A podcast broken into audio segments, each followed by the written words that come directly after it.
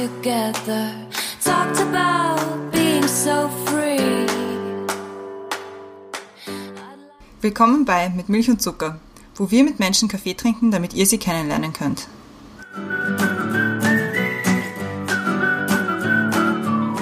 Wir sind wieder zurück bei Mit Milch und Zucker. Diesmal haben wir zu Gast den Simon. Hallo Simon. Hallo. Und die Brenda ist auch wieder da. Hallo? Wie Und jede Christiane Woche. ist auch da. Ja, ich bin auch wie jede Woche da. stellen dir die Christiane vor. Das ist immer Ich, sehr. ich stelle mich selten. Ich bin das erste Mal da. Du bist Ja. das erste Mal da. Und wir freuen uns sehr, dass du da bist. Aber du hast mal eine andere Rolle. Ist auch spannend, oder? Wieso eine andere Rolle? Weil ich jetzt einmal da sitze? Ja. Ja. Und die Fragen beantworten. Sonst wäre ja nicht kommen, hätte es mir nicht irgendwie gereizt. Kurz zu deiner Person, du bist 32 Jahre alt, ist das richtig? Das stimmt. Das stimmt. Noch. Ja, ich habe vorher gegoogelt, also nicht gegoogelt, gefacebookt, wie alt du eigentlich bist. Und du arbeitest bei der ÖBB in der digitalen Kommunikation und bist zuständig für die Content-Strategie und Twitter. Ja. Ich muss gleich korrigieren.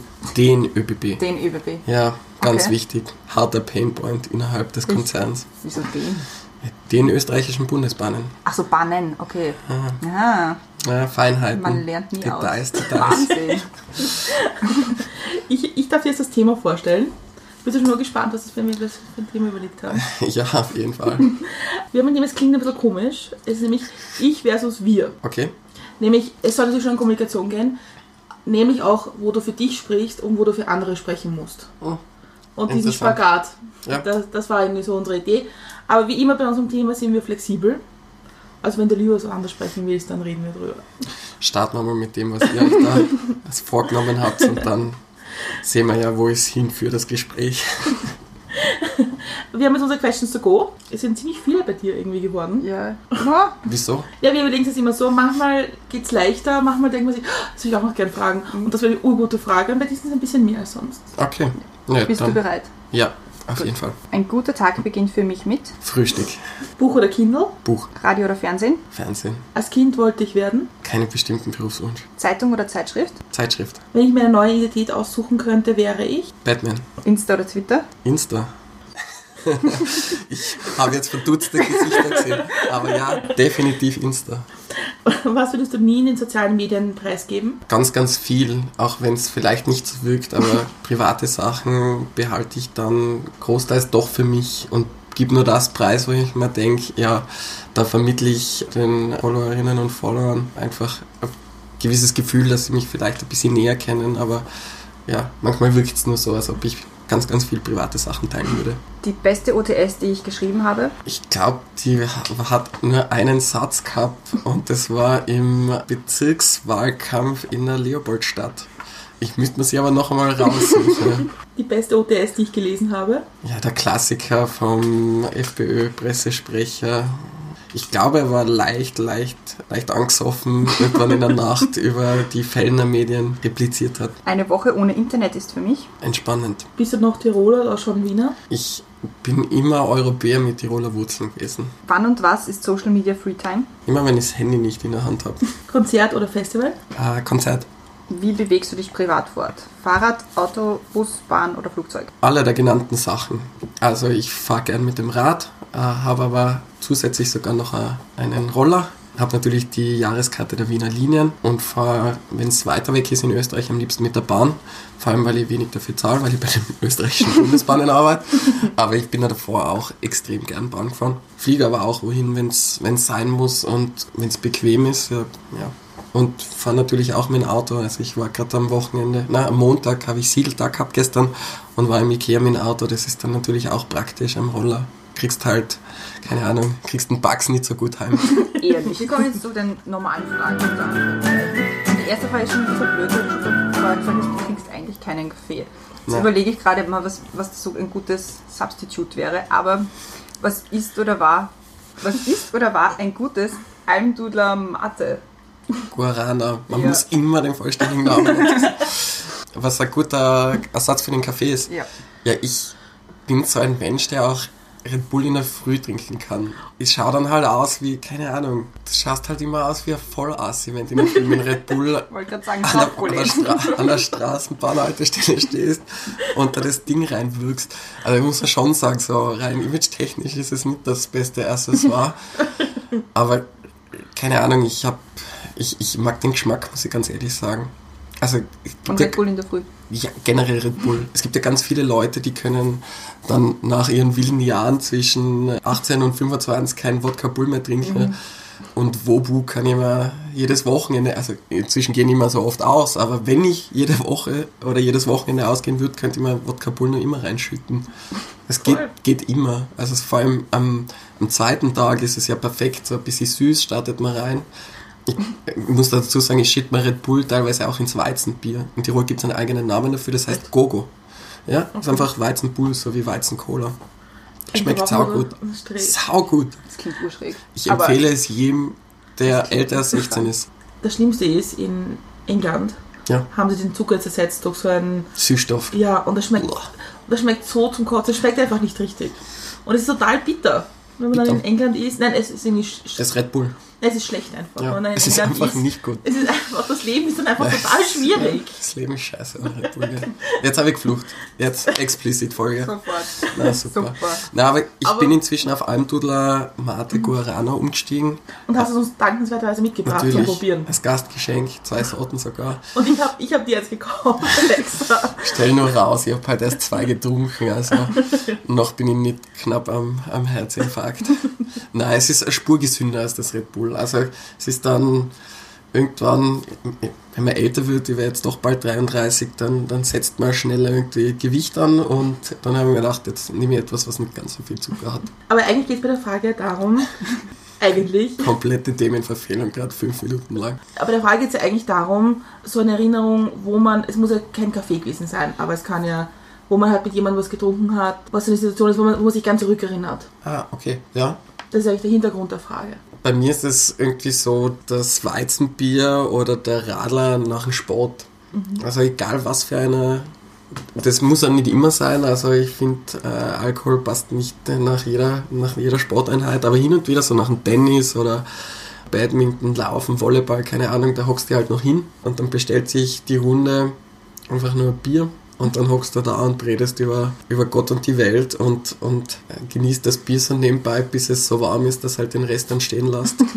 Aber da geht's dann irgendwie so, äh, keine Ahnung, das ist glaube ich ein bisschen so wie Raucher, die dann einfach die Chick in der Hand haben und das so als Entspannung sehen, hast du einfach so das Bier in der Hand und das ist, es ist warm, du hast dann ein kaltes Getränk, zumindest die erste halbe Stunde. ja, das, das sind für mich Momente, wo ich gern, an die ich mich gerne erinnere. So die Gesellschaftsgeschichten Ja, in der Gruppe. ja. Du bist ja Halbmarathon gelaufen heuer, oder? Ja, ich Den bin ganzen. Halb, den ganzen Halbmarathon, ja, Also genau. den ganzen Halbmarathon, okay. Hast du danach auch ein Bier getrunken, oder? Ja, also ein alkoholfreies Erdinger Weizen, das mir überhaupt nicht geschmeckt hat. Aber der Erdinger ist ja Sponsor vom Vienna City Marathon und im, im Ziel kriegst du erst ein Wasser und das zweite kriegst du ein Bier in die Hand gedrückt. Aber gleich zwei genommen, weil ich gedacht habe, da habe ich echt viel, viel Substanz verloren auf die 21 Kilometer. Da brauche ich jetzt irgendwas zum Auffüllen. Aus Plastikbecher ist es einfach nicht so gut. Nein, das kann ich. Aber ist der erste Halbmarathon, den du gelaufen bist? Oder Nein, nein, nein, also ich laufe seit, keine Ahnung, ich glaube seit, seit 2008 laufe ich Halbmarathon unregelmäßig, sehr, sehr unregelmäßig. Ich laufe eigentlich lieber für mich selbst, aber hin und wieder suche ich dann doch irgendwie die Herausforderung und mein erster Halbmarathon 2008 war schon meine Bestzeit eigentlich, den bin ich in 1,40 gerannt und seitdem arbeite ich immer wieder dran, diese Marke zu knacken. Und das Jahr hat es eigentlich wirklich gut ausgeschaut und also letztes Jahr bin ich gut ins Trainieren reinkommen und dann ist der Winter gekommen. Da hat man meinen Trainingsplan zusammengehauen, weil ich Fitnessstudios hasse. Ja, und dann bin ich dieses Jahr eben eingegangen und bin dann auf 1,47 gekommen. Aber es ist trotzdem, Wahnsinn. Toll. ist in Ordnung die ja. Zeit. Aber wenn man bei Kilometer 8 merkt, dass man schon blau läuft irgendwie und die Muskeln nicht mehr wollen, dann ist ein Halbmarathon gar nicht lustig. Ich noch so Halbmarathon prinzipiell nicht lustig. Ja, doch, also ich finde Halbmarathon ist noch so eine Strecke, da, da, da kannst du dich hintrainieren, ohne, ohne komplett gestörte Distanzen im Vorfeld zu laufen, weil ich bin auch schon ein einziges Mal einen Marathon gerannt und das war so ein Gefühl danach mit, ja, ich habe es geschafft, aber nein, ich will es nie wieder machen.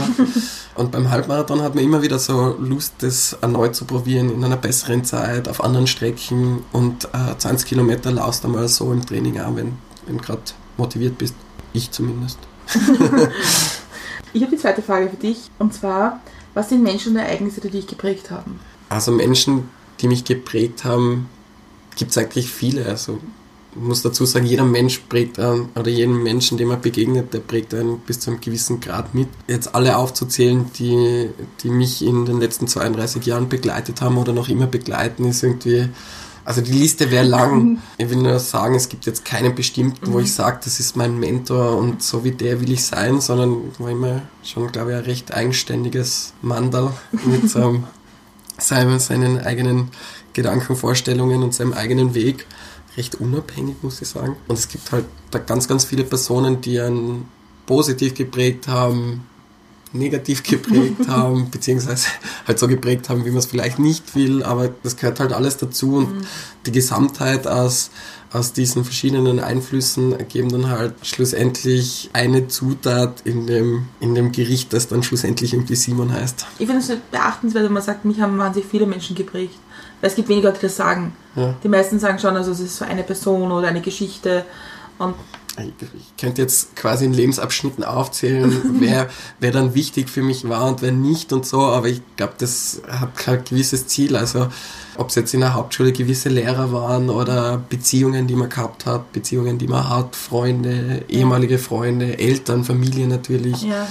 Das sind so viele Menschen und ich bin froh, dass ich jeden Einzelnen kennengelernt habe, weil sonst würde ja zum Schluss nicht das rauskommen, was man ist. Und ja, wenn man mit sich halbwegs zufrieden ist, dann, dann passt das ja so, oder? Glaubst du, dass, dass, dass dich Leute, die dich, die dich prägen, auch beeinf- beeinflusst haben? Sicher. Also ich kann es mir gar nicht anders vorstellen, weil wenn man sich nicht beeinflussen lässt, dann, ja, ich weiß nicht, ich, ich glaube, das geht gar nicht. Also ich glaube, es gibt keinen Menschen, der sich nicht beeinflussen lässt. Und wenn es nur unterbewusst ist. Es ist ein Unterschied, wenn, wenn man zum Beispiel Menschen trifft am Weg und du sagst selber von dir, du, du bist selbstständig. Ja. Immer schon gewesen. Sind es dann Leute, die dich auch beeinflusst haben auf deinem Weg? Oder war, waren das Leute, wo du sagst, okay, das war spannend, aber selbst, du hast deinen Weg schon selbst entschieden und dich nicht beeinflussen lassen von anderen? Also ich glaube, dass ich meinen Weg schon selbst entschieden habe. Und es gibt halt einfach Menschen, die einem wichtig sind, wo man dann einfach Sachen mitnimmt, wo, man, wo, man, wo man sich Stücke und Teile irgendwie oder, oder Wesenszüge auch äh, irgendwie so rauspickt und für sich dann die für gut befindet und probiert die halt in das eigene Verhaltensmuster halt mit einzubauen. Aber dass ich jetzt sage, ich bin mit 23 Jahren so geworden, weil da habe ich den Freund gehabt und deswegen hat es mich in die Richtung getrieben, das könnte ich nicht sagen. Ich habe das, ich hab das mit Politik zum Beispiel. Ich weiß genau die Begegnung mit einem Menschen, die das ausgemacht hat, warum ich mich politisch engagiert habe. Wer war's? David Landau. David Landau. Shoutout. Hast du dann gedacht, ich will jetzt genau das machen oder ich will genau das Gegenteil machen? Nein, Witz, es war total, es war total lustig, So weil eigentlich war das ÖH-Wahl und er hat mich einfach angesprochen auf der Uni, so, hey, hast du schon was von liberalen Statieren gehört?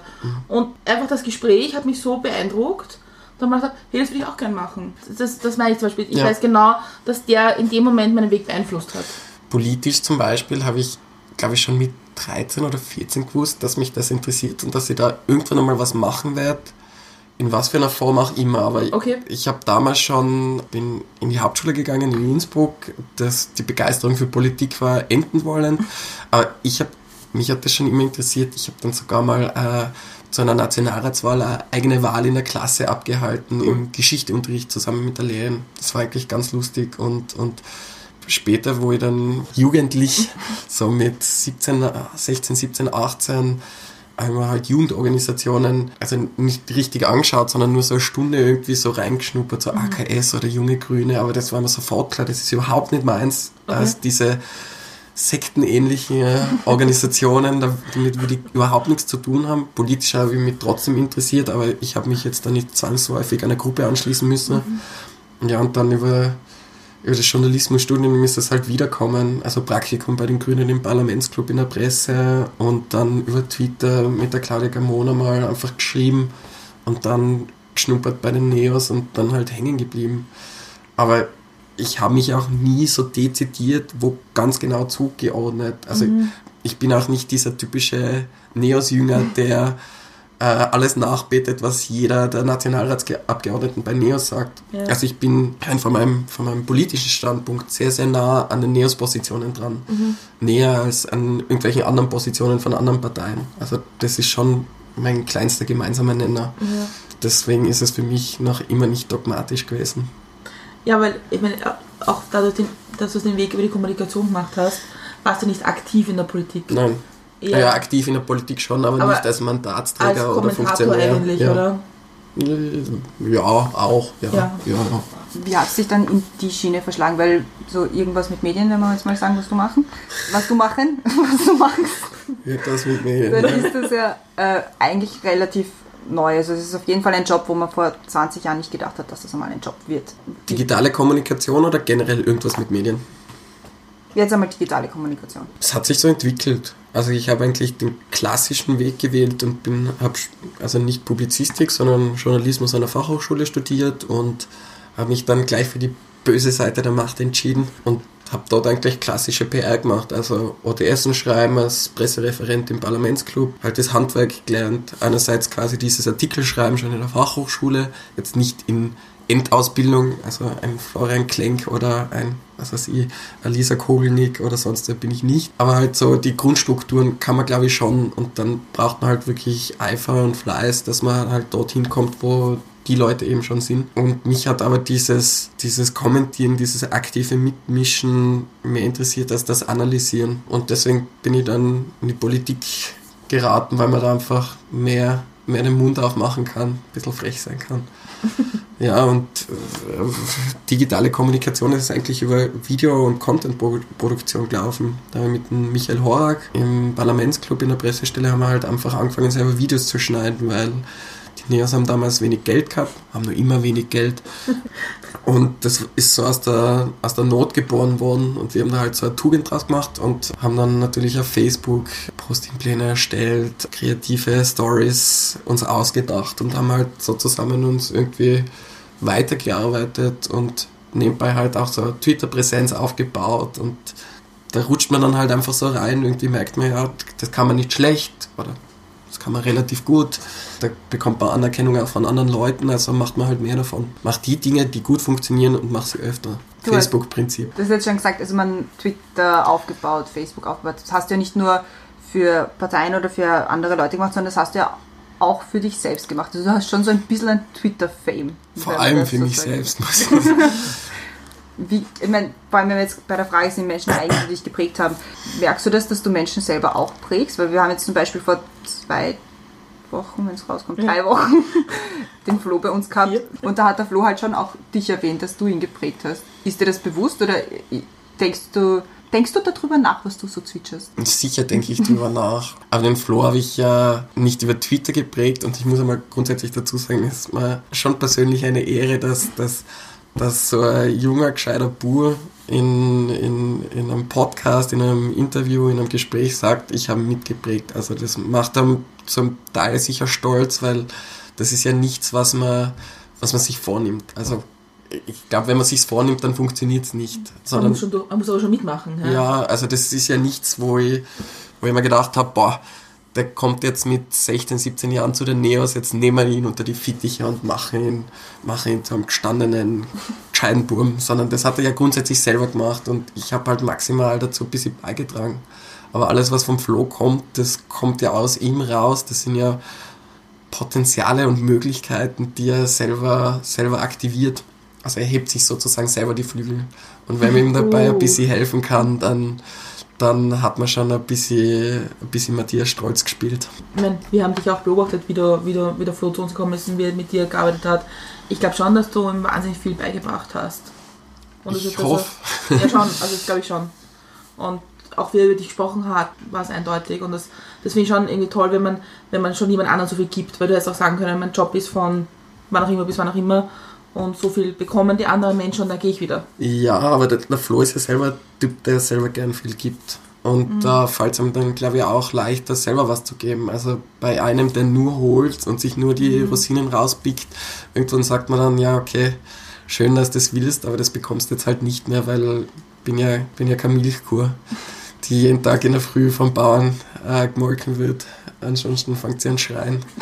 Jetzt habe ich Tiroler, Tiroler Line auch noch reingedroppt. Ja, voll. Ich habe eine Frage aufgeschrieben, weil ich mir, weil ich mir ein bisschen angeschaut habe, was du so gerade machst und so. Und dann haben wir gedacht, Was mache ich denn? Das ist die nächste Frage. Nämlich, wie erklärst du zum Beispiel deinen Großeltern deinen Job? Also, Ich habe nur mehr eine Oma, aber die fragt immer wieder und wir gehen dann einfach einmal, ähm, gehen dann einfach mal essen und äh, dann erkläre ich ja so, was ich den ganzen Tag mache. Also ich stehe auf.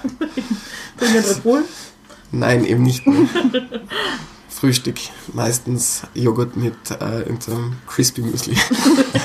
Nein, ich erkläre halt, was so meine Tätigkeiten sind. Also Kampagnen ins Digital übersetzen, sich mit, mit den Teil-AGs in den ÖBB koordinieren, eigene Ideen für die, für, die, für die Kanäle umsetzen, für die man verantwortlich ist, Contentpläne erstellen, Videos mit Agenturen umsetzen, To-Dos abarbeiten, die vom Sven Buswald random reingeschossen werden es ist so viel und ich könnte meinen Tag, glaube ich, zweimal mit, mit Sachen füllen. Und inzwischen bin ich dazu übergegangen, sogar meine To-Dos in Prioritäten einzuordnen, damit ich auch äh, fokussierter die Dinge abarbeiten kann, weil es einfach immer mehr wird. Schon ein langer Weg von, wir basteln Videos für Facebook, für Parlamentsclub.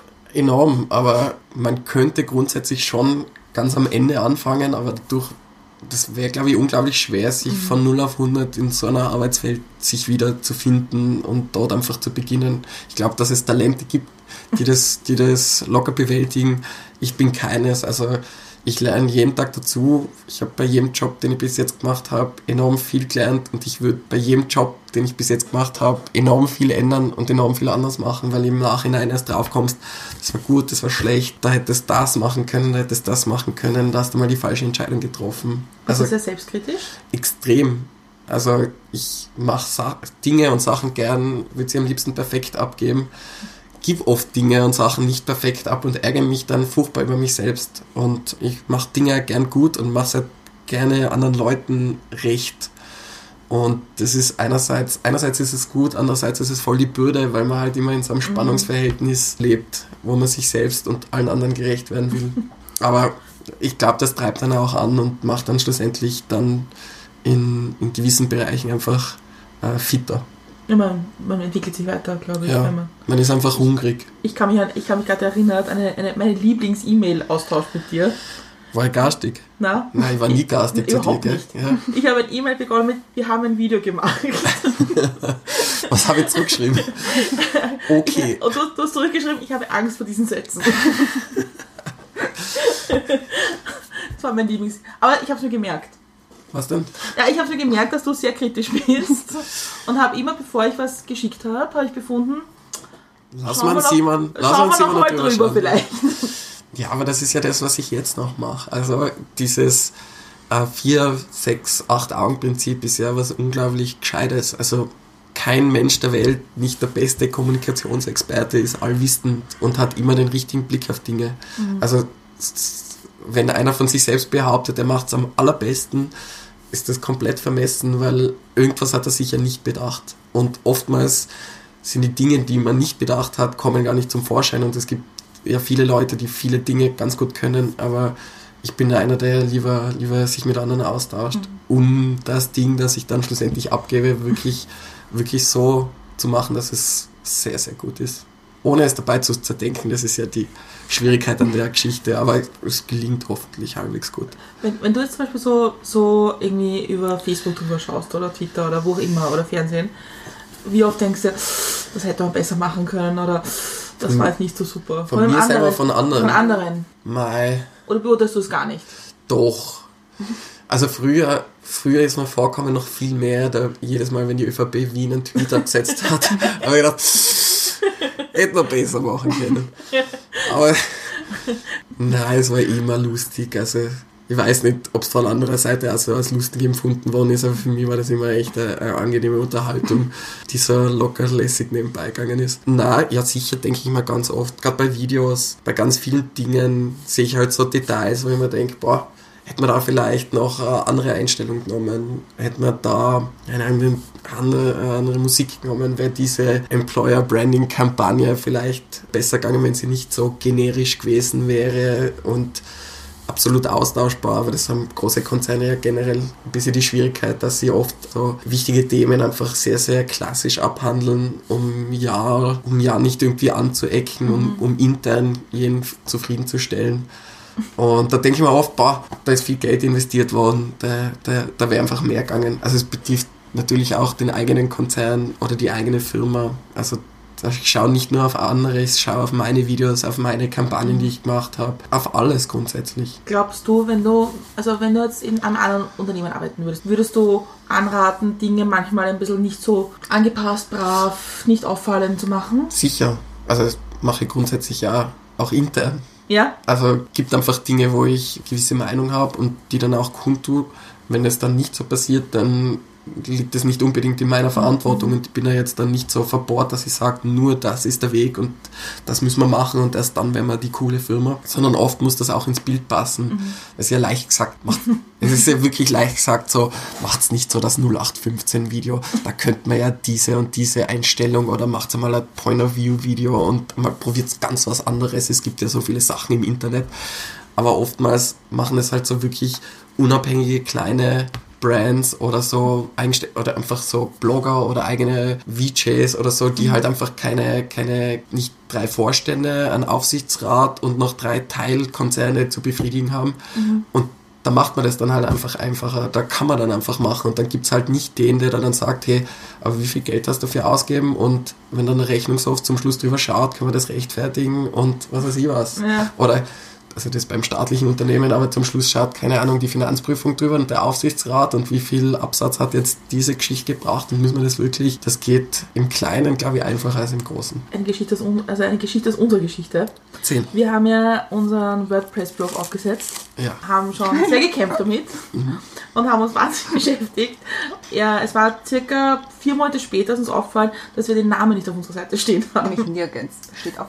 Von euch selbst. Ja, Ja, steht, nein, einfach mit, mit, mit Milch und Zucker. Milch und Zucker. Steht nirgends. Schwer zu finden dann, gell? Ja, das haben wir. Sie waren auch drauf gekommen, das war jetzt nicht so. Aber wir haben uns halt in, den in Details irgendwie beschäftigt, Verloren, ja. die wahrscheinlich keinen interessieren, außer uns. Aber ja, das war so eine Geschichte von uns. SEO-Optimierung vielleicht doch, Ja, doch nicht ganz unwichtig, wenn man einen Podcast und Blog hat. durchaus. Ja. Aber das war so eine, Lern, eine Lerngeschichte von uns. Ja. Ja, aber ist eh schön, wenn man draufkommt, dass man Sachen, manche Sachen nicht vergessen sollte, wie den eigenen Namen, oder? Ja. Details, Nein, die Stars, pipapo. aber diese, glaubst du, ist Kommunikation messbar? Weil du, ich meine, du hast vorher gesagt, du hast gesagt, welche Kampagne hat wie viel Geld gebracht. Sicher ist es Kann es messbar. immer be- messbar sein? Ja, also man kann sich immer KPIs setzen. Mhm. Für alle Nicht-Marketing-Fuzis, Key Performance Indicator. Es ist halt so, wie soll ich sagen, natürlich für jede Kampagne und sei es nur Image, kannst du zum Beispiel Conversion auf deine eigene Seite als Ziel setzen oder Interaktion. Das, natürlich geht das. Ob das immer sinnvoll ist, ist schon ist, ist eine andere Frage. Oder ob du immer das Geld hast, das wirklich auch abtesten zu können. Aber wenn, wenn du zum Beispiel viel Geld in die Hand nimmst, eine große Kampagne machst, zum Beispiel einen neuen Markenauftritt, dann macht es natürlich Sinn, davor eine Meinungsumfrage zu machen oder einfach Feldstudie. Und du machst es danach halt auch und dann wertest halt aus, wie viel hat es gebracht, bleibt es in Erinnerung, können sie die Schlagsätze, die Key Messages irgendwie, sind die wiedergegeben worden, sind die von den Leuten erkannt worden, äh, sind die Werte raufgegangen, wo du, wo du gehofft hast, dass sie raufgehen. Ich glaube, dass das gerade für die Kommunikationsbranche, die ja extrem im Wandel ist, hin Richtung digital, immer wichtiger wird. Und das sag ich als überhaupt, der kein Fan von Reportings und Excel-Tabellen und so weiter ist. Aber ich, ich habe erkannt, es ist für mich wichtig, es ist für meinen Job wichtig. Ich muss Dinge rechtfertigen, kann nicht mehr einfach Videos machen, weil es mir Spaß macht. Also aus den, aus den Schuhen bin ich inzwischen auch rausgewachsen. Und das ist inzwischen einfach auch Teil von meinem Job, das gut zu verkaufen, was ich halt mache. Weil nur drüber twittern und lustig sein ist inzwischen nicht mehr ausreichend. Ich habe noch eine Frage zu dem, was du am Anfang gesagt hast. Frag. Wie du, also, wie du zum, zum Studieren angefangen hast, war dein Plan so richtig so in die normale Journalistenkarriere zu gehen? Mm, Nein, also ich bin nicht drin gesessen im ersten Semester in den ersten Vorlesungen und dann Ich haben... Auslandskorrespondent werden. Ja, nein, äh, das war bei uns gar nicht so, aber so die Zeit, Standard, die Deutsche Zeitung und Magazine, Spiegel, Profil, Datum hat es damals, war nicht so groß, aber so in die Richtung ist Ja. gegangen. Qualitätsjournalismus, investigativ und die großen Geschichten schreiben. Also mindestens die Hälfte der Klasse hat sowas gesagt und ich habe gesagt, ich schaue halt, wo es hinführt.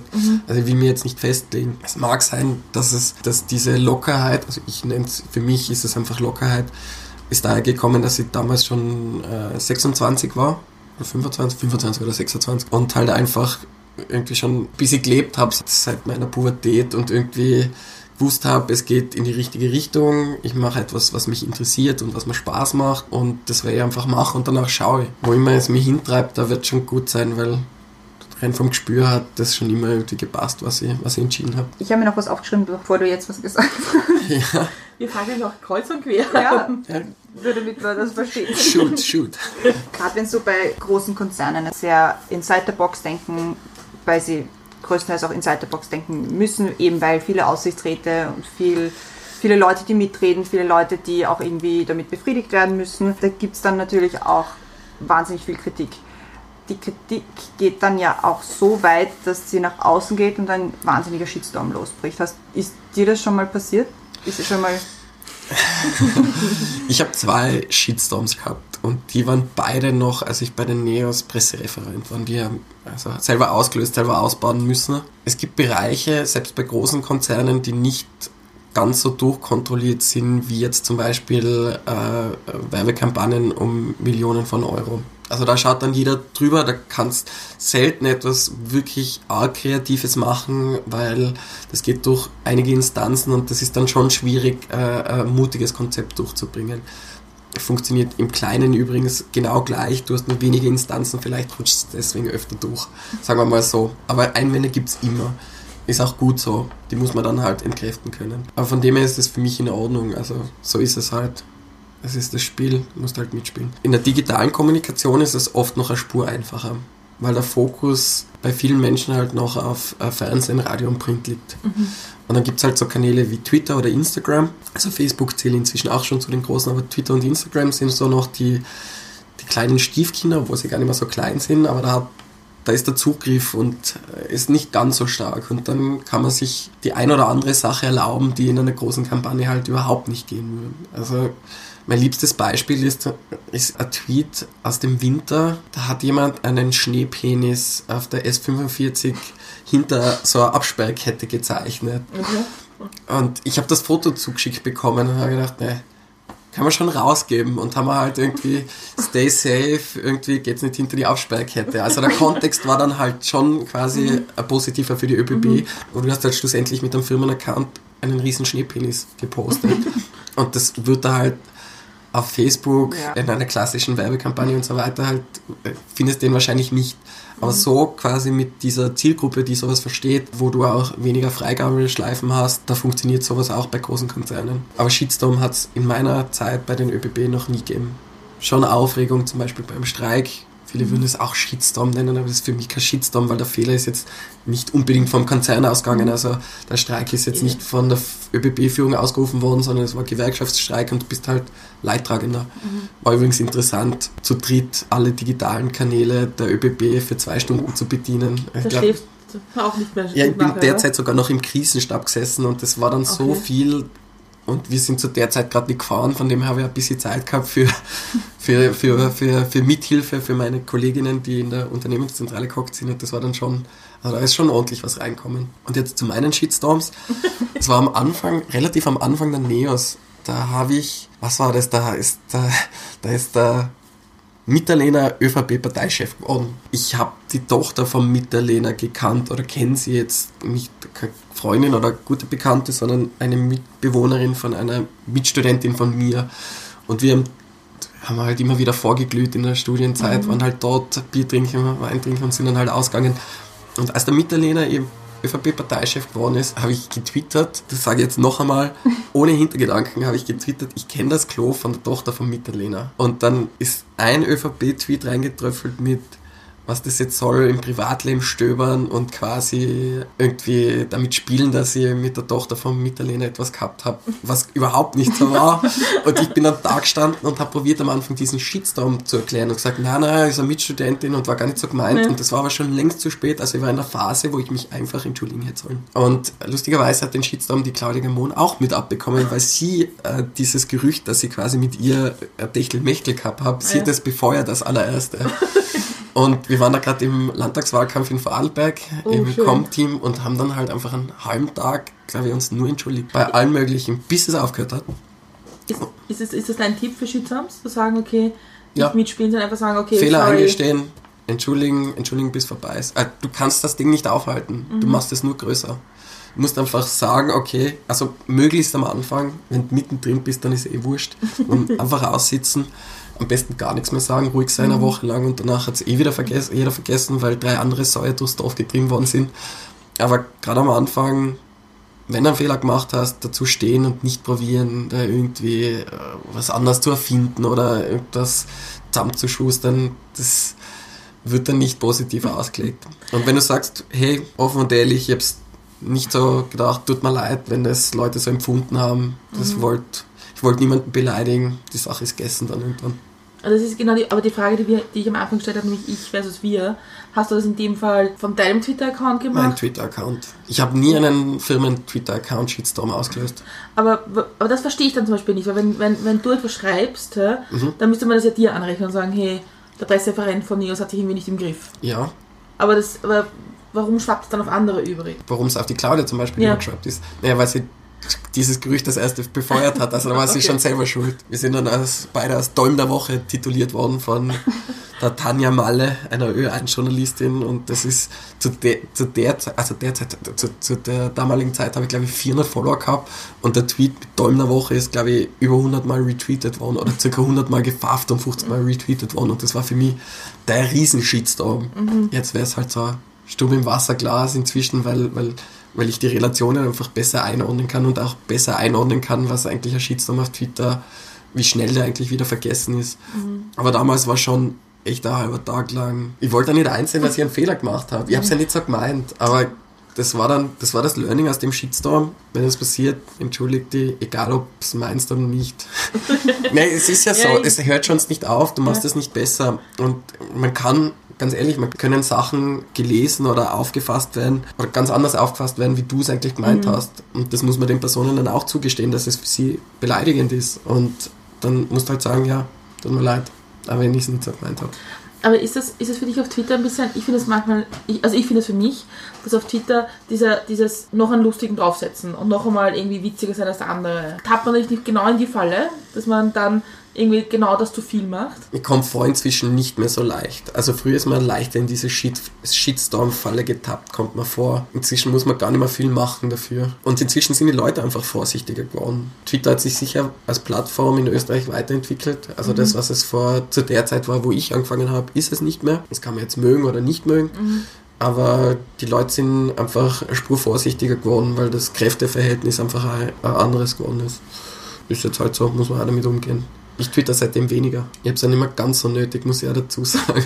Nein, es klingt jetzt so deppert, aber in der Politik musst du halt gerade als Oppositionspartei Ja. musst halt immer am Zahn der Zeit sein und immer als erstes dran, weil wenn du Zweite oder der Dritte bist, dann ist es nur mehr halb so wichtig und wird dann immer zugeschrieben. Und da lass dich halt schon auch treiben. Also jetzt gar nicht von anderen, sondern du lässt dich eigentlich von deinem, soll ich sagen, von deinem, von deinem Aktualitätswahn lass dich treiben. Bist du froh, dass, du draußen bist, aus diesem Tages-Sau durchs Dorf treiben, gehen wir, wer Voll. ist am schnellsten? Voll, total. Also es ist, ich habe jetzt keinen entspannenden Job, wo ich 9 to 5 drin sitze und Rasenbohr. ja, also das ist es definitiv nicht. Der ist extrem herausfordernd und der beansprucht mir enorm. Wahrscheinlich gleich viel wie die Politik, aber ich habe einfach meine Zeiten, wo ich das nicht haben muss, wo ich wirklich sagen kann, ich bin jetzt für meinen Arbeitgeber nicht zu greifen.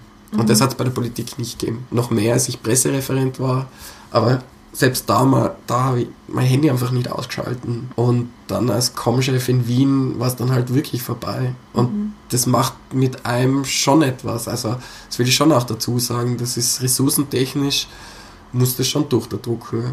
Und ich sage jetzt nicht, dass ich ein Burnout war oder sonst was, aber ich habe einfach gemerkt nach anderthalb Jahren, es fällt nicht ganz so leicht wie am Anfang. Weil einfach der Energiehaushalt, ich glaube, du hast einen gewissen, gewissen Energielevel, den du einfach aufbrauchen kannst. Und wenn du halt im im obersten Drittel unterwegs bist, dann bist du einfach schneller, akkurater, genauer und, und frecher. Und wenn du dann halt auf der letzten Reserve dahin kriegst, dann, dann bist du einfach nicht so gut, nicht so eloquent, nicht so klar in der Denke, da bist dann einfach, da fehlt dann was. Und ja, da bin ich natürlich froh, dass, dass ich einfach mehr Ruhezeiten für meinen Körper und für meinen Geist finde, weil ansonsten dann laufst halt irgendwann aus. Ich finde, wenn man so, wenn man so aktiv in dieser Politik ist, in dieser Blase auch ein bisschen drinnen in dieser Welt ist, dass man so wenig mitkriegt von rundherum. Dass plötzlich Dinge so wahnsinnig wichtig sind, die Die eigentlich komplett unwichtig sind. keine Sau interessiert eigentlich. Ja, aber also ich verstehe das schon. Also in jeder, in jedem Mikrokosmos, egal wo du arbeitest, und wenn es an der, keine Ahnung, an der Billerkasse wird es auch Themen geben, die die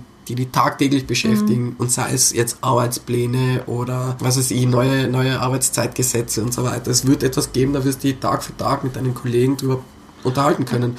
Das gleiche ist es halt in der Politik und es gibt dann halt einfach so Themen, sind in der politischen Welt wichtig und deswegen haben sie ihre Berechtigung, dass jetzt 99% der österreichischen Bevölkerung einen damn Crap draufgeben, was, was die da jetzt zum, äh, keine Ahnung, 10. Sozialausschuss irgendwie Vertagung, was ich was sagen. Mit dem muss man halt auch leben, aber deswegen ist es zu der Zeit, wenn man den Job macht, in dem Umfeld halt trotzdem wichtig. Ich, ich finde manchmal, wenn ich, wenn ich jetzt so Nachrichten sehe oder Facebook aufmache oder Twitter oder immer, äh, denke ich mal, kriegt euch einfach alle wieder ein. Steigt alle vom Gas runter, trinkt ein Bier und es geht wieder. Ja, es ist einfacher gesagt als getan. Natürlich, natürlich Also- ist es von außen betrachtet immer einfacher. Und wie gesagt, jetzt bin ich halt beim äh, öffentlichen Verkehrsunternehmen und das sind halt ganz andere Sachen. Irgendwie sind Aufreger, wo, wenn du einen Schritt zurückgehst und dann quasi diese Außensicht einnimmst, was ja extrem schwierig ist, aber ja, ich probiere es halt trotzdem immer, aber dann merkst du halt einfach, ja, okay, wir haben jetzt ein Meeting gehabt mit der, der Tyler geht, die haben ein enormes Problem, alle sagen, boah, das, da werden wir einen Artikel dazu kriegen und das ist echt, boah. Und dann am Abend kommst du heim, denkst drüber nach und denkst, ja, den Artikel werden wir auch noch überlegen, überleben und am nächsten Tag werden die Züge trotzdem fahren und obwohl das jetzt vielleicht nicht so toll ist, gibt es so viele, endlos viele Dinge, die der Konzern gut macht und von dem her ist das schon alles in Ordnung und du darfst trotzdem weiter existieren und hast deine Berechtigung. Wir haben auch unsere Fragenliste. Ja. Die letzte Frage ist nämlich, und die passt gerade, ist, ist nicht die letzte Frage, aber es passt gerade Ja. so gut, nämlich wie oft am Tag melden sich Freunde und Bekannte und haben Input zum Thema Bahnfahren. Gar nicht so oft, das sind eher so Probleme. Eh, Sogar ich sehe es, ich sehe es oft, wie oft du Sachen wo reingetaggt bist Ach mit. so. Simon, das WLAN geht nicht. ja, genau. Ja, aber das sind Probleme. Also Input zum Bahnfahren, wie es besser wird, eigentlich wenig. Also neue, neue Fahrpläne für Bayersbach, Bayerbach, Reichenau Richtung Wien schicken wir weniger. Das wäre vielleicht sinnvoll. Das WLAN geht nicht, ist so die typische, die typischste Anfrage, sagen wir mal so. Und Das Bier ist aus. Ne, das ist selten, muss ich sagen. Seitdem der neue Caterer da ist, läuft es eigentlich sehr gut. Ich habe wenig, wenig Beschwerden zum Catering. Ich, esse es auch selbst immer wieder, um es zu testen. Das Sacherwürstel ist immer gleich gut wie beim Henry. Von dem her alles gut. Aber auch der ganze Rest ist, finde ich, ein Upgrade. Na, es, ist, es kommt schon vor. Also es kommt oft vor mit, keine Ahnung, falsch gebucht. Oder, oder das WLAN, warum geht's WLAN nicht? Und dann erklärst halt wieder, also ich habe da, glaube ich, den YouTube-Link zu dem Video, warum das WLAN im Zug nicht ganz so trivial ist von der Funktionsweise her, wie, wie jetzt zum Beispiel in einem Flugzeug oder daheim, daheim in deiner eigenen Wohnung. Den habe ich schon quasi auf Shortcut. Aber, und das ist ja auch nicht so einfach. Und das Laie hockst du halt rein und denkst, boah, ich bin am Zug, im Auto funktioniert es auch, warum funktioniert es in einem Zug nicht? Warum kriegt der depperte ÖBB nicht hin? Ich frage mich immer, warum sie es nur bei Deutschland und Ungarn nicht hinkriegen. Da, weil, soll Weil in sagen, Tschechien funktioniert es. Naja, aber das liegt halt an den schlussendlich an den Ursprungsländern. Für die Okay. Infrastruktur, also die Handymasten und so weiter, ist ja die jeweilige, sind die jeweiligen Telekommunikationsunternehmen in dem Land verantwortlich. Okay. Und die Deutsche Telekom hat, glaube ich, wenig Interesse daran, übers deutsche Eck die Handymasten aufzustellen, weil da fährt innere die, die ÖBB drüber und hin und wieder der Meridian äh, nach München, aber das war's dann schon. Aber die haben da wenig Einzugsgebiet und das ist für, für sie einfach ein Verlust und deswegen kommt da nichts hin. Und deswegen wird zum Beispiel also das deutsche Eck nicht zweigleisig ausgebaut, weil da fährt die Deutsche Bahn quasi nicht. Warum sollen sie da Geld investieren? Aber ich muss sagen, ich war letztes Jahr zweimal in Innsbruck Ja. auf einer Tagesreise und war total begeistert von der ÖBB. Weil das schafft man halt tatsächlich mit dem Auto nicht. Ja? Na eh, also Das vier, halt vier Stunden, 15 Minuten nach Innsbruck unmöglich. Außer auch- du, auch du ballerst halt zwischen, zwischen, zwischen Salzburg und Innsbruck, was das, aber dann schaffst du es auch nicht. Also du schaffst das einfach Nein, nicht. das Und das ist so, ganz ehrlich, Zugfahren ist doch sau angenehm. Ja, voll. voll. Also da hockst die, da hockst die rein und ich denke mir immer, dann kommen halt so die Beschwerden über, "Ma, die Rayjets in der zweiten Klasse, so harte Stühle. Oder wenn ich, wenn ich im Auto hinten im Fond hock, also auf der Rückbank und die Knie zwischen die Ohren habe, Ja, links und rechts von den Ohren, nicht zwischen den Ohren, das wäre deppert, dann, dann geht's mir ja auch nicht besser. Aber da kann ich irgendwie nur meinem eigenen Auto die Schuld geben. Und wenn ich dann auf Twitter schreibe, boah, die Rückbank von meinem Auto, die ist aber schon Arsch, dann lacht die halt jeder aus, aber wenn es halt wer andere ist, die große ÖBB, die hat so viel Geld, weil die bekommt ja Steuergeld, dann sollen sie uns wenigstens Luxusbänke dann in den Raychat reinbauen. Ist das echt ein Problem von den Leuten, dass die Sessel in der zweiten Klasse hart sind? Die, die Beschwerde Richtung bekomme ich immer wieder. Ich, ich finde, also, es ist kein Ledersofa, aber ganz ehrlich, es, also ich, ich bin Innsbrucker, ich bin so oft hin und her gefahren und ich habe Skoliose, also bekomme leicht Rückenweh. Bei den Raychat sitzen, sitzen habe ich eigentlich noch nie Probleme gehabt. Also da bin ich im Auto viel schneller. Einer, der sich dann hin und her rutscht und anfängt. Also am liebsten eigentlich, eigentlich war ich am liebsten zweite Klasse, weil ich bin ein Zugfahrer, der gerne irgendwie so ein bisschen. Gewurl hat und, und Echt? Ja, also ich bin jetzt nicht der, der mit anderen Leuten anfängt im Zug zu reden, aber ich schaue mir schon gern Leute an. Aber bist du so ein Zugfahrer, der dann mit dem Sitznachbarn irgendwie ein Gespräch anfängt? Na, aber wenn wer mit mir redet, dann bin ich höflich genug, um zu antworten. Also ich habe zum Beispiel zwischen Innsbruck und Salzburg einmal mit, einem, mit einer indischen Familie, also weil ein Kind haben sie dabei gehabt und er ist so irgendwie Buchhalter oder so, ganz lustig, ein lustiger Typ gewesen, haben halt über Österreich geredet und so und auf Englisch und ich mag es eigentlich ganz gerne auf Englisch zu reden, weil ich inzwischen finde, dass ich nicht mehr wirklich gut Englisch rede und dann nehme ich jede Mal- Möglichkeit wahr, um das zu üben und dann haben wir halt gequatscht und sind noch immer Facebook-Freunde Cool. und ich amüsiere mich jedes Mal, wenn er irgendein Bild postet, wo er gerade mit irgendwem für ihn Berühmten dasteht und also richtig als ein Trophy-Hunter. Das war ich einmal die Woche von Brünn nach Wien Ja. dem Zug, unterschiedlichen Zügen. Okay, Und schon kritisch geschaut. was Aber da ich fährt aber eh die tschechische Bahn mit. zurückfahre, ich treffe ich im Zug im Sommer immer die Parktouristen, die nach Wien fahren. Weil ich Ja. steige dann so um vier ein Ja. und die kommen gerade so. Ich sehe es immer als meine Aufgabe, den Leuten Wien zu erklären. Okay. Also du bist eine, die im Zug gern redet, wirst du damit sagen. Nein, ich gar nicht, eigentlich überhaupt nicht. Aber ich finde, wenn die Leute dann reden, so, äh, na, wie komme ich jetzt vom Bahnhof zum Hotel? Oder denke ich mir, ich würde mich auch freuen, wenn das wer macht. Geht mal gleich. Weil, Aber das Problem ist, dass sie dann oft auch andere Dinge fragen. ja, wo Gestern- kann man gut essen gehen? Ja. Gestern ist mir das passiert, dass McDonald's. da ist so eine. Ich wohne ja jetzt dann inzwischen, jetzt schon seit gestern im dritten und dann gehe ich, Nachbar von uns. ja, gehe ich Wien Landstraße noch einkaufen am Abend. Also der, der Mall, Ja. Mitte. Fancy. Sehr, sehr mal. bin ich spaziert drinnen im Einkaufstempel. Na, davor ist eine gestanden, also offensichtlich Touristin, weil ich glaube, so amerikanische Touristin mit kurzer Hose, Rucksack, Schlabberpulli und ähm, Cut Folder, also City Airport Train Folder, rechts, nein, äh, Cat Cut, ich weiß jetzt gar nicht. City Airport Train, äh, rechts im Rucksack und das Handy vor sich, äh, um sich blickend, wo sie sich gerade befindet, beim Vorbeigehen noch drauf geschaut, okay, Google Maps offen gehabt, äh, schon gewusst, äh, auf jeden Fall. Aber ich war dann gerade so, ich war dann gerade so im Interspar alle Sachen zusammenkaufen Modus, dass ich einfach nicht, dass ich, Du wirst das schaffen. ja, ja, ich habe mir gedacht, wobei, wo ich rausgekommen bin, ist sie noch immer da gestanden. Vielleicht hast du auf Uber gewartet. Das kann natürlich sein. Danke. positiv, Ja, ja. Auf je, die hat sicher auf Uber gewartet.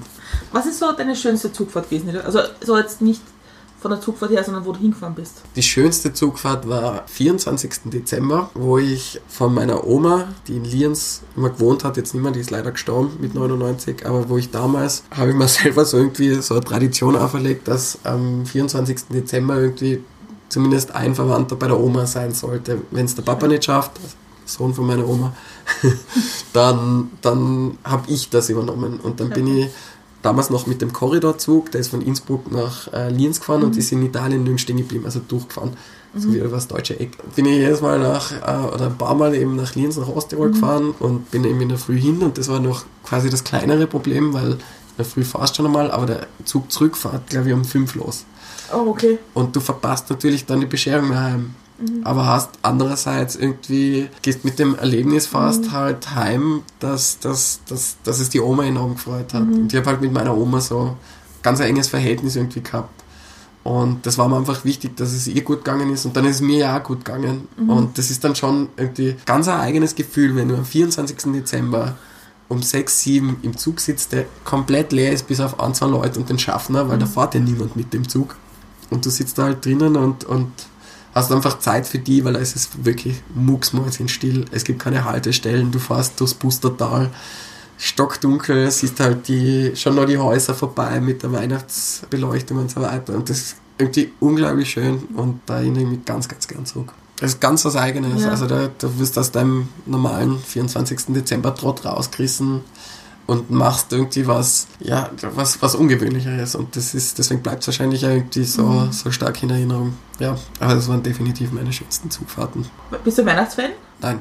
Ich mag es nicht ungern, aber ich weiß nicht, das ist, bis, ich bin keiner, der sich dann im November anfängt, die neuesten Weihnachtssongs-Playlist zu downloaden und dann alles schmückt und so. Aber ich, ich finde die Tradition schön. Also dieses, alle fahren heim und treffen sich und machen was zusammen als Familie, das ist schon was ganz was Tolles.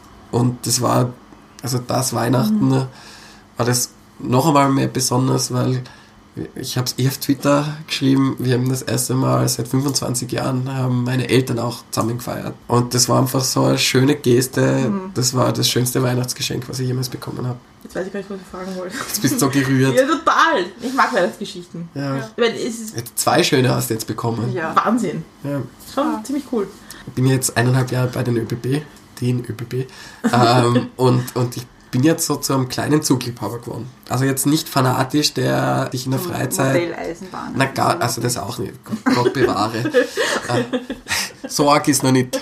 Aber Reden wir ein Jahr weiter. ja, genau. Ähm, aber also ich setze mich auch nicht in meiner Freizeit random in Züge und fahre Strecken ab. Gibt so Leute. Und das ist ein nettes Hobby, aber meins ist es nicht.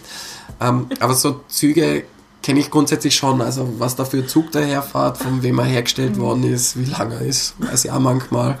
Äh, wie viele wir von denen haben, auf was für Strecken der fährt und so weiter. Also da kann ich mich schon in Details äh, verlieren. Einnörden. Ja, und äh, das wäre dann in, in Schottland sicher interessant, mit dem Hogwarts Express zu fahren und nicht mit der normalen zweiten halt Klasse da. Ja. Das ist wirklich Holz, glaube ich. Da schätzt man dann wieder die ÖBB. Aber wirklich, also erst wenn man ich- woanders Ich schätze hinkommt. die ÖBB sehr, muss ich sagen. Ja. Ich mag die irrsinnig gern. Also ich kann Product Placement Ja. 24-7. Sven, so macht man Podcasts. Also wir haben noch eine Ja, Frage in dem, in dem Teil, nämlich, die, unser Thema ist ja ich versus wir, nämlich deine eigene Meinung vertreten versus eine andere Meinung zu vertreten. Mhm. Wie ist es für dich als Medienmensch, Ja. dass du manchmal vielleicht Meinungen oder Standpunkte vertreten musst, die jetzt nicht zwangsweise deine eigenen sind? Gehört zum Job. Also es ist wirklich so. War ja bei den Neos davor. Aber ich habe jetzt überhaupt kein Problem, wenn ich in einem staatlichen Unternehmen, das teilweise mit politischen Personen besetzt ist, da lasse ich jetzt die Know-how-Frage ganz aus, ob die jetzt Experten sind oder nicht. Das ist kann mir eigentlich komplett wurscht sein.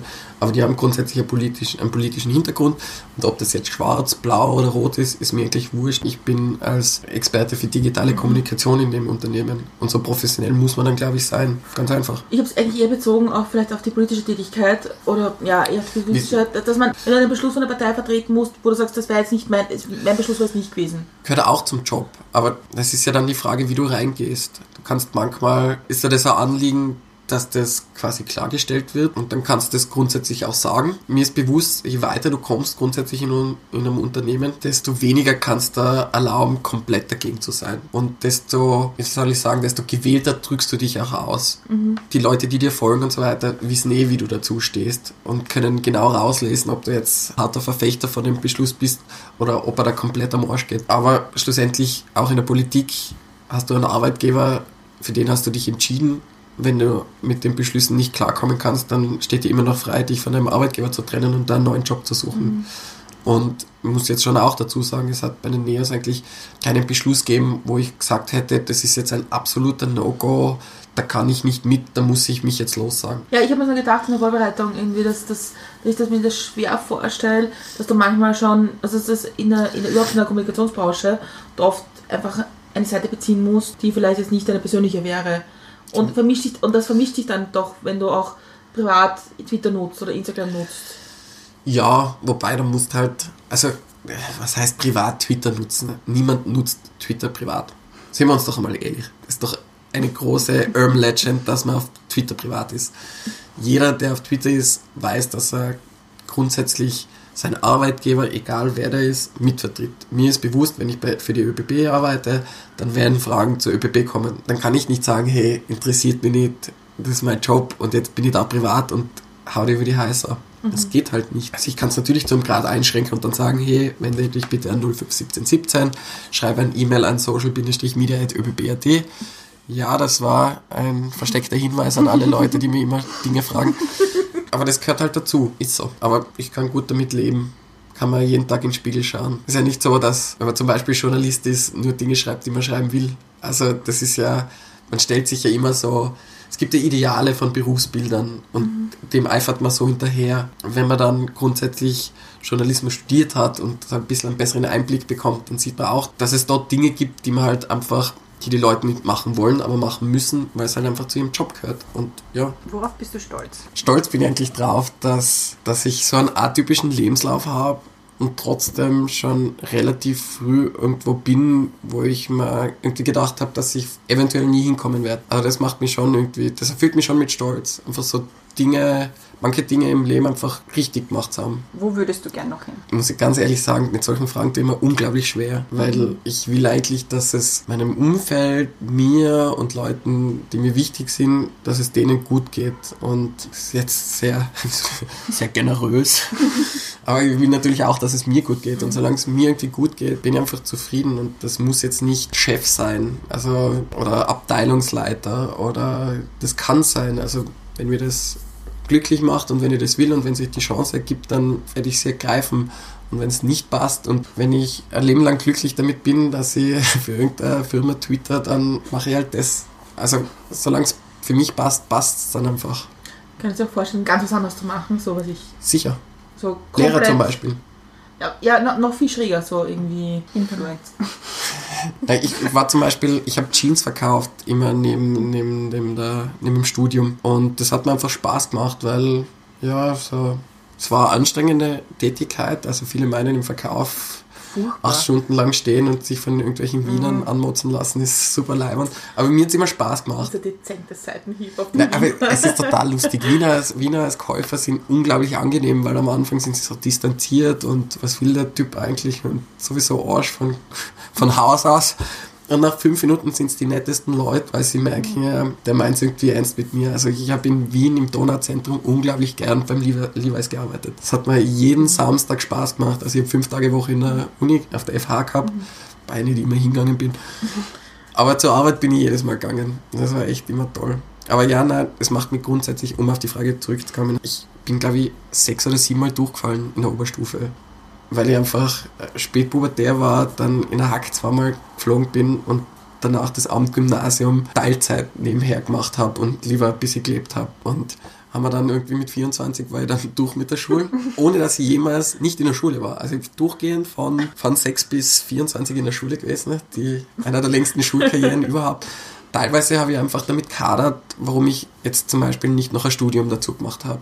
Weil die Zeit hat mir einfach gefehlt. Das war für mich so eine logische Entscheidung, dann eine FH zu machen und dann direkt in den Beruf zu gehen. Aber ich habe auf der FH zum Beispiel gemerkt, dass mich Jus sehr interessiert Echt? bin zwar kein unglaublich guter Lerner und bei Jus muss man sich oft einfach hinsetzen und auswendig lernen und büffeln, aber es hat mich einfach interessiert, weil das die Basis für unser Zusammenleben ist. Also Jus geht überall rein und das habe ich dann halt nicht mehr machen können.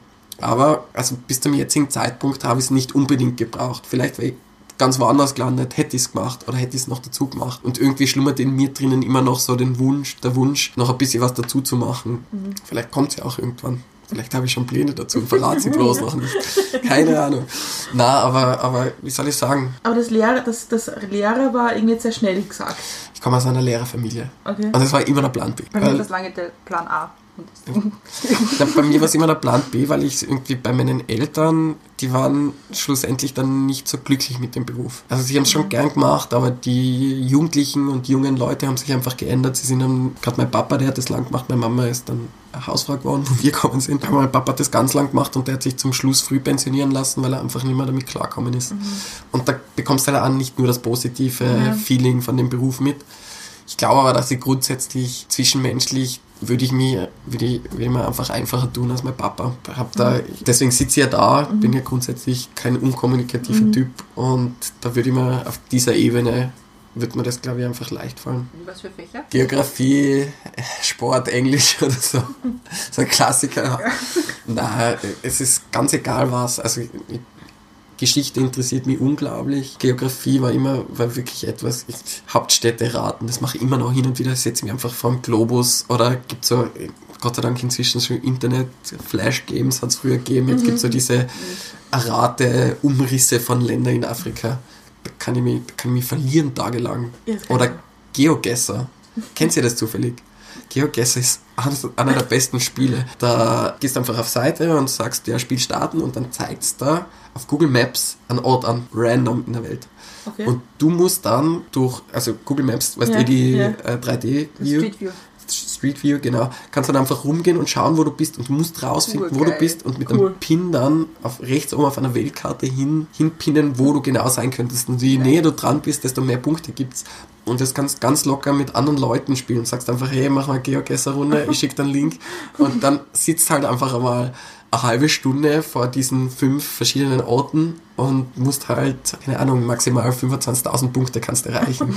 Und das ist super lustig, weil teilweise bist du auf, bis auf 10 Meter dran. cool. Also in Chicago siehst du halt genau an der Ecke bist rauskommen und dann gehst halt links rum, gehst ein bisschen rum, zoomst bei Chicago rein, suchst irgendwelche Gebäude, die in der Nähe sein könnten. Ich würde gern noch einmal auf eure Frage antworten. Was mich stolz macht oder in den letzten zwei Jahren stolz gemacht hat, ist, wie ich mich privat als Person in einem ganz bestimmten Moment verhalten habe. Und zwar, meine Ex-Freundin hat sich vor anderthalb Jahren von mir getrennt. Und wir waren wirklich lang zusammen und also sieben Jahre. Und das ist ja eine unglaublich lange Zeit, wo man sich ganz viele Dinge überlegt, wie, keine Ahnung, Zukunft und so weiter. Und ich war ein Typ, der nach Trennungen immer gern in, keine Ahnung, in Dinge geflüchtet ist. Das hat sich abgelenkt, ist davongerannt, hat sich der Situation nicht gestellt. Und ist, das ist ganz egal, ob es Ausgehen, Sport, Freunde, Liebschaften oder was es ist, was weiß ich, was ist. Das habe ich früher immer gemacht. Ich habe das Problem immer weggeschoben. Und das Mal habe ich alles anders gemacht. Ich habe mich einfach wirklich mit der Situation auseinandergesetzt, weil es für mich so einschneidend war. Das ist unglaublich schwierig gewesen und ich habe mir dann einfach, ich habe über solche Sachen dann auch nie reden wollen, weil ich habe das nicht an mich ranlassen wollen. Und in dem Moment habe ich gesagt, so geht's nicht mehr. Also ich muss irgendwann einmal was anderes machen, sonst funktioniert die nächste Beziehung auch nicht. Und haben mir dann sogar professionelle Hilfe geholt.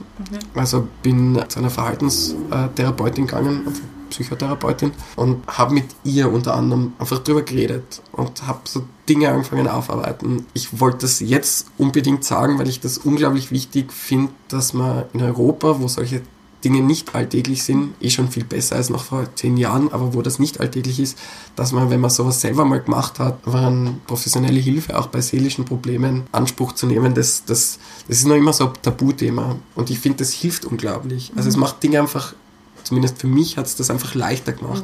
Diese Sache, also diese Trennung ist abgeschlossen, bin damit komplett im Reinen. Also kann ich wirklich sagen. Und ich bin aber noch immer bei ihr, weil es einfach noch ein paar andere Dinge gibt, die ich einfach aus einem anderen Blickwinkel betrachten will. Also man fühlt sich da nicht irgendwie so als Opfer, der dann Tag für Tag da drin sitzt und das Leid klagt, sondern man hat einfach so wirklich einen professionellen Blickwinkel auf Dinge, die man vielleicht so einfach nicht sieht. Finde ich super. Ja, das macht mich stolz, dass ich den Weg gewählt habe und ich bin wirklich froh, dass es jetzt so ist, wie es ist und wie es mir geht, was ich draus gemacht habe. Finde ich toll, dass du es erzählst, weil es ist auch nicht so ohne. Ja, Es ist schon ein Einblick ins Private, das was anderes ist. ja. aber ich Dankeschön. finde ein wichtiger Einblick. Danke. Ich habe eine Frage, die passt überhaupt nicht gerade. Hau raus! Was bringt dich zum Lachen? Meine Freundin bringt mich zum Lachen. Die ist ein unglaublich witziger Mensch. Die ist nämlich, also, es bringt mich am meisten zum Lachen, wenn sie krantelt. Sie ist nämlich aus dem Süden von Wien, aus Niederösterreich. Das betont sie ganz immer. Für mich ist sie ja Wienerin, also Speckgürtel halt. Und sie hat so dieses, sie hat so diesen, manchmal hat sie so einen, so einen richtig schönen Wiener Proleteneinschlag. Also wenn sie sich über Dinge aufregt. Es ist unglaublich schön, da eskaliert sie 30 Sekunden lang und wünscht Dingen alles, alles was geht und ich stehe dazu daneben und muss so lachen, weil sie sich so in 30 Sekunden auf so einen Climax des Schimpfens steigern kann, dass es für mich einfach un unpackbar ist, so daneben zu stehen und einfach zuzuschauen, zuschauen zu dürfen, wie das passiert. Hilft das der Situation? Ja, also sie weiß dann selber, sie ist nach den 30 Sekunden, muss sie dann selber über sich lachen. ja. Und das ist so, es ist so lustig. Aber es ist generell, sie ist einfach ein witziger Mensch. Extrem viel Spaß. Und von dem her, ja, die bringt mich sehr oft zum Lachen.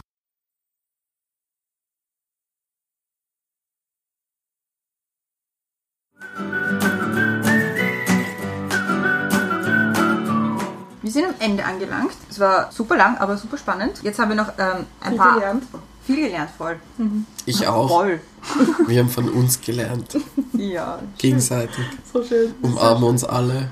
ja. Lavendelkissen dabei. Das sieht man auf Podcast so schlecht. Okay. Ja, das, wir können alles sagen. Stellt euch das jetzt vor, wie wir uns zu dritt im Arm liegen. Ja. Tränen in den Augen. Komplett hin und weg. Aber um dieses, um dieses schöne Bild ein bisschen aufzulösen, gibt es noch etwas, was du uns oder den Hörerinnen und Hörern noch gerne sagen möchtest? Mein Standardsatz, wenn, mein Standardsatz, wenn ich zufälligerweise auf einem Vortrag war, so oft war das noch nicht, aber habe ich schon gehabt, zum Beispiel vor Journalismusstudierenden. Und dann habe ich gesagt, lasst euch nicht von irgendwelchen Altjournalisten und Leuten einreden, dass es keinen Job mehr bei euch in der Branche geben wird. Wenn ihr das wollt und wenn ihr ganz fest dahinter steht und wenn ihr dran glaubt an euch selbst, dann werdet ihr das schaffen. Also jeder, der aus meinem Studiengang dran geglaubt hat, ist jetzt noch immer im Journalismus und alle anderen wollten es zu wenig. Und ich glaube, das kann man irgendwie auf alles andere auch umlegen. An sich selbst ein bisschen glauben, kann man vielleicht nicht immer alles schaffen, aber es schadet nicht. Wo findet man dich jetzt auf Twitter? Noch immer, wie immer, unter dem Handle Simon Tatarotti zusammengeschrieben. Und auf Instagram auch. Ja, genau. Aber auf Instagram habe ich ein privates Profil. Achso, dann nicht. Naja, man findet mich schon. Ihr könnt es probieren anzufragen, eventuell sage ich sogar zu. Aber Mal das ist schauen. quasi, das weißt eh, äh, willst du gelten, mach dich selten. Das ist so ein bisschen der, der, der Trigger hier. Und man liest sich auf der, der ÖBB, den ÖBB. Den ÖBB, also noch, ich muss ja dazu sagen noch, weil Wer weiß, was jetzt passiert. Nein, ich habe ich, ich hab aber eineinhalb Jahre jetzt den äh, Twitter-Kanal mitbetreut, vor allem strategisch, strategisch betreut und ich werde es jetzt abgeben und mich mehr auf, auf Themen konzentrieren und gar nicht mehr so viel operativ machen, weil es dich doch immer aus deinem äh, geordneten Arbeiten rausreißt und man muss sich also wenn man nicht stehen bleiben will, dann muss man sich halt auch weiterentwickeln und hin und wieder muss man seine Liebkinder dann auch abgeben. Und Twitter ist definitiv mein Liebkind. Aber es ist schön, wenn sich da wer andere auch probieren darf. Ich werde aber wahrscheinlich mit dem nur immer hin und wieder reinfunken. Also kann ich mir gut vorstellen, dass sie dann Und wo sollen die Leute jetzt hinschreiben, wenn das WLAN nicht funktioniert? nicht mir, sprich in der Sackel. Nein, an social-media.öbb.at. Das ist immer ein guter, guter Hinweis. An den Firmenaccount selbst. Oder man ruft ganz oldschool 051717 an. Und dann wird einem jeder sagen, es ist nicht ganz so einfach, wart fünf Minuten, dann geht's wieder. Mir bleibt es noch über mich zu bedanken. Danke, dass du dir Zeit genommen hast. Das war wirklich super spannend. Ich hoffe, wir sehen uns mal wieder im, nochmal bei dem Podcast. Ich glaube, da gibt es noch viel zu besprechen. Ich hoffe auch. Ich muss Danke sagen, dass ich da sein kann. Es ist für mich immer wieder eine Überwindung, zu so öffentlichen Geschichten zu gehen. Das ist, fällt mir gar nicht so einfach, ich weiß. Echt, du schaust jetzt so überrascht, aber ja, ne, ich habe das zum Beispiel auch nie so gern mögen, wenn ich bei den NEOS vor 40 Bezirksräten Mhm. irgendwas vorstellen habe müssen. Das ist nicht ganz so mein Ding. So im Dreiergespräch und so an einem Tisch funktioniert das besser, aber das ist dann schlussendlich doch eine öffentliche Sache, Es- wenn sich doch der oder die ein, die ein oder andere anhören. Ja, bisschen, bisschen nervös war ich schon. Bisschen Lampen. Aber es darf nicht sein. Ja, ja, eh. Wir sind es eigentlich auch immer ein bisschen. Ja. So. Ich bin am, am, also ein paar Stunden vorher, wo man denkt, haben wir uns jetzt wirklich genau angeschaut, was wir da besprechen wollen? Ich Ist es echt so nett, was wir jetzt fragen wollen? Ich hab's gemerkt, aber nichts gesagt. danke. Nein, auf jeden Fall danke auch für die Ehrlichkeit und für, für alles, was du uns erzählt hast. Und ich glaube, es gibt viel, was Leute mitnehmen können. Und ich glaube, das ist das Wichtigste bei Podcasts. Cool. Deswegen habe ich die letzte Frage. Hau raus. Mach. Die aller, allerletzte, die ist ziemlich blöd. Gibt keine blöden Fragen. Doch, die ist ziemlich blöd. Okay, Wie schauen, trinkst- ob ich was Blödes antworten kann. Wie trinkst du deinen Kaffee? Gar nicht.